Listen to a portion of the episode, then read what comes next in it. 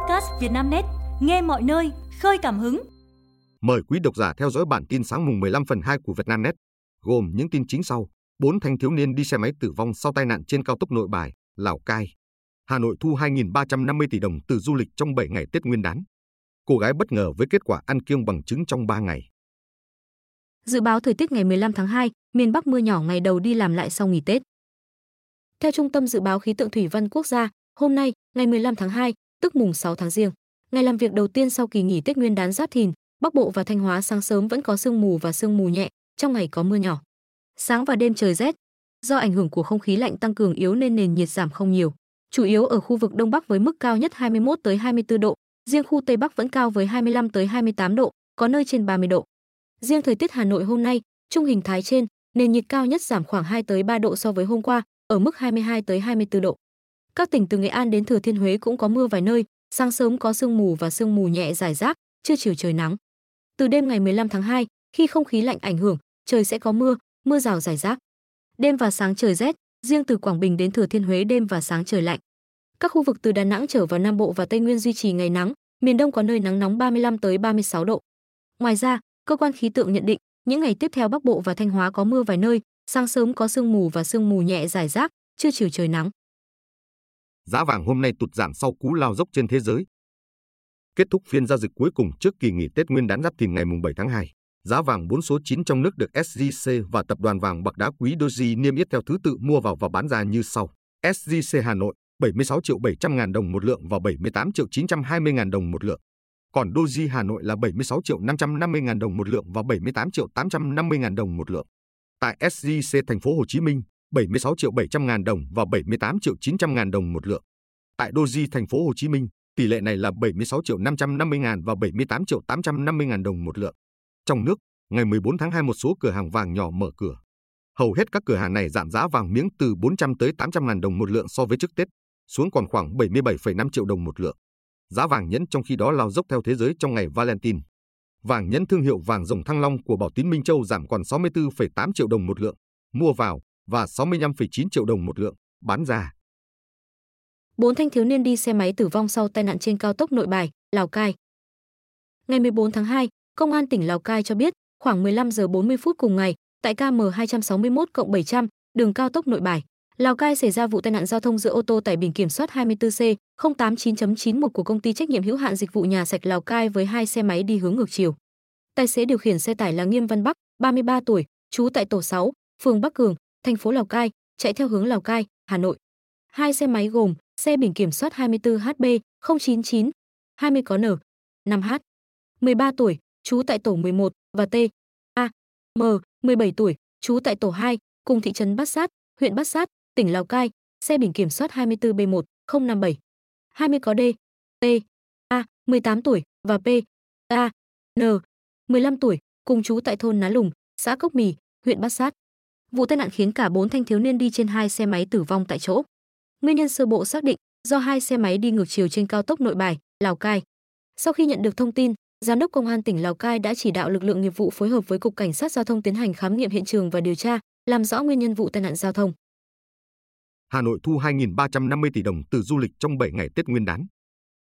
Theo báo cáo của Sở Du lịch Hà Nội ngày 14 tháng 2, trong 7 ngày nghỉ Tết Nguyên đán Giáp Thìn 2024, từ ngày 8 tháng 2 đến hết ngày 14 tháng 2 dương lịch, tức từ ngày 29 tháng 12 đến hết 5 phần 1 âm lịch, lượng du khách đến với thủ đô ước đạt 653.000 lượt, tăng 21,6% so với cùng kỳ năm trước. Trong đó, lượng khách quốc tế tiếp tục tăng trưởng mạnh, tăng 2,2 lần so với cùng kỳ năm 2023, đạt 103.000 lượt. Các thị trường khách đến thủ đô trong dịp Tết cổ truyền chủ yếu là Hàn Quốc, Trung Quốc, Đài Loan, Mỹ, Ấn Độ, Anh, Pháp. Khách nội địa ước đón 550.000 lượt, chủ yếu là du khách đến du xuân, chảy hội đầu năm. Nhiều điểm đến thu hút du khách như khu di tích và thắng cảnh Hương Sơn đón 80.600 lượt khách. Tính riêng ngày 13 tháng 2 năm 2024 tức mùng 4 Tết đón 35.000 lượt khách. Khu di tích Văn Miếu Quốc Tử Giám đón hơn 106.000 lượt khách.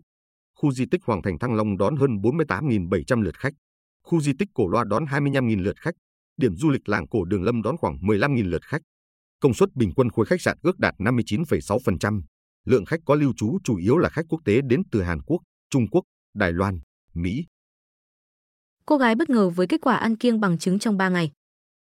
Mới đây, Newsweek đã chia sẻ lại thử nghiệm ăn kiêng bằng trứng trong 3 ngày của YouTuber Ainati. Tôi nặng 50,55 kg, vòng eo ban đầu là 64,5 kg.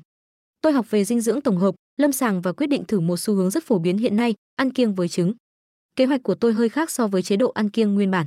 Mọi người thường áp dụng chế độ ăn kiêng như sau: bữa sáng gồm 3 quả trứng luộc và trà xanh, bữa trưa gồm 3 quả trứng luộc, một quả táo và trà xanh, bữa ăn nhẹ buổi chiều là một quả táo, bữa tối gồm bột yến mạch và trà xanh. Nhưng tôi đã thay đổi thành 2 đến 3 bữa mỗi ngày, mỗi bữa gồm 2 đến 3 quả trứng. Ngoài ra, tôi sẽ bổ sung thêm súp miso, hải sản, rau, trái cây và các loại hạt khác.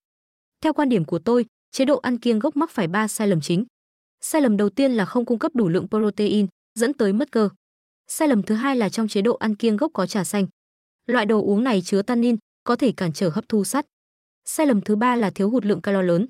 Cắt giảm quá nhiều calo có thể giúp bạn giảm cân trong thời gian ban đầu, nhưng về lâu dài sẽ làm chậm quá trình trao đổi chất. Bayern Munich thua sốc Lazio ở vòng 1 phần 8 Champions League. Lazio gây bất ngờ lớn khi đánh bại Bayern Munich nhờ pha ghi bàn duy nhất của Immobile thuộc khuôn khổ lượt đi vòng 1/8 UEFA Champions League 2023-2024. Tiền đạo người Ý Immobile ghi bàn thắng quyết định từ chấm phạt đền ở phút 69 tại sân Olympico ở Rome để gây áp lực lên nhà vô địch Đức Bayern Munich. Quả đá phạt đền bắt nguồn từ pha phạm lỗi của Dayot Upamecano đối với Gustav Isaksen, Lazio, trong vòng cấm địa. Tình huống này cũng khiến hậu vệ người Pháp phải nhận thẻ đỏ rời sân và hùng xám Bayern Munich phải thi đấu với 10 người trong 20 phút cuối trận. Bác sĩ tim mạch chỉ ra loại rượu gây hại cho huyết áp nhất. Rượu pha với soda, cốc tai, rượu có hàm lượng cồn cao dễ làm trầm trọng thêm tình trạng cao huyết áp. Huyết áp cao là bất ổn sức khỏe tiềm ẩn mà 1,3 tỷ người trên thế giới phải đối mặt, gây ra 10 triệu ca tử vong. Ở Mỹ, gần 120 triệu người trưởng thành chiến đấu với kẻ giết người thầm lặng này, nhưng điều đáng báo động là chỉ có 1 phần 4 kiểm soát tốt bệnh. Một yếu tố nguy cơ lớn ảnh hưởng đến huyết áp là đồ uống có cồn. Nếu bạn thích uống bia lạnh sau giờ làm việc hoặc một ly rượu vang trước khi đi ngủ, thói quen đó có thể gây ra một số hậu quả nghiêm trọng không lường trước được đối với sức khỏe tim mạch. Hiệp hội Tim mạch Mỹ, A huyết áp, phân loại huyết áp cao giai đoạn 1 có chỉ số tâm thu từ 130 tới 139 mmHg hoặc chỉ số tâm trưng từ 80 tới 89 mmHg. Nếu chỉ số tâm thu vượt quá 140 mmHg hoặc chỉ số tâm trưng hơn 90 mmHg, bệnh nhân tăng huyết áp giai đoạn 2. Nghiên cứu năm 2023 công bố trên tạp chí Hypertension của AHA cho thấy tiêu thụ trung bình 12 giờ của ngày có thể làm tăng huyết áp tâm thu thêm 1,25 mmHg. Mức tăng này có thể lên tới 4,9 mmHg khi tiêu thụ 48 gram cồn mỗi ngày, đặc biệt ở nam giới. Một đơn vị cồn là 10 giờ cồn tương đương một cốc bia hơi 330 ml, 4%, một ly rượu vang 100 ml, 13,5%, một ly nhỏ rượu mạnh 40 ml, 30%. Tiến sĩ Steven Nissen, bác sĩ tim mạch của phòng khám Cleveland, Mỹ, chỉ ra tăng huyết áp ở mọi mức độ đều làm tăng nguy cơ đột quỵ.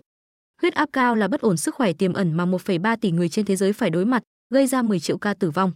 Ở Mỹ, gần 120 triệu người trưởng thành chiến đấu với kẻ giết người thầm lặng này, nhưng điều đáng báo động là chỉ có một trên bốn kiểm soát tốt bệnh. Tiến sĩ Samuel Mathis, khoa y học gia đình tại Đại học Texas, giải thích rượu làm tăng renin, loại protein làm co động mạch và giảm NO2, hợp chất giúp thư giãn động mạch, từ đó dẫn tới tăng huyết áp. Theo The Healthy, tiến sĩ Mathis cũng xác định một số loại đồ uống có cồn nhất định gây rắc rối nhiều hơn cho những người bị huyết áp cao. Đồ uống thêm đường, chẳng hạn như pha với soda, cốc tai, rượu có hàm lượng cồn cao dễ làm trầm trọng thêm tác dụng tăng huyết áp của rượu. Tuy nhiên, ông lưu ý rằng lượng rượu tiêu thụ có ảnh hưởng lớn hơn loại đồ uống. Nga bắc tin ông Putin liên hệ với Mỹ, Ukraine thảo luận kế hoạch quân sự. Theo RT, trong ngày 14 tháng 2, phát ngôn viên Điện Kremlin Dmitry Peskov đã bác bỏ thông tin cho rằng Tổng thống Nga Vladimir Putin liên hệ với Mỹ để đề xuất đóng băng cuộc xung đột Ukraine. Thông tin này là không đúng, ông Peskov nhấn mạnh. Trước đó, nguồn tin của hãng Reuters tiết lộ rằng ông Putin đã liên hệ với Mỹ thông qua các kênh trung gian để đề xuất một lệnh ngừng bắn tạm thời nhằm đóng băng cuộc xung đột. Chủ nhân Điện Kremlin muốn giữ nguyên hiện trạng của cuộc xung đột và sẽ không nhường lại quyền kiểm soát các khu vực mà Nga kiểm soát. Tuy nhiên, Reuters nói rằng Washington đã từ chối đề xuất này. Cũng trong ngày 14 tháng 2, Tổng thống Putin đã ký ban hành đạo luật cho phép chính phủ Nga tịch thu tài sản của những đối tượng cố ý phát tán thông tin sai lệch về chiến dịch quân sự đặc biệt. Truyền thông Nga cho biết, quy định mới được áp dụng với cả những công dân Nga đã rời khỏi đất nước, nhưng vẫn còn tài sản ở quê nhà. Đạo luật này sẽ chính thức có hiệu lực 10 ngày sau khi được công bố. Quý độc giả vừa nghe bản tin podcast thời sự tổng hợp sáng mùng 15 phần 2 của Vietnamnet, được thể hiện qua giọng đọc AI của VB. Mời quý vị và các bạn chú ý theo dõi.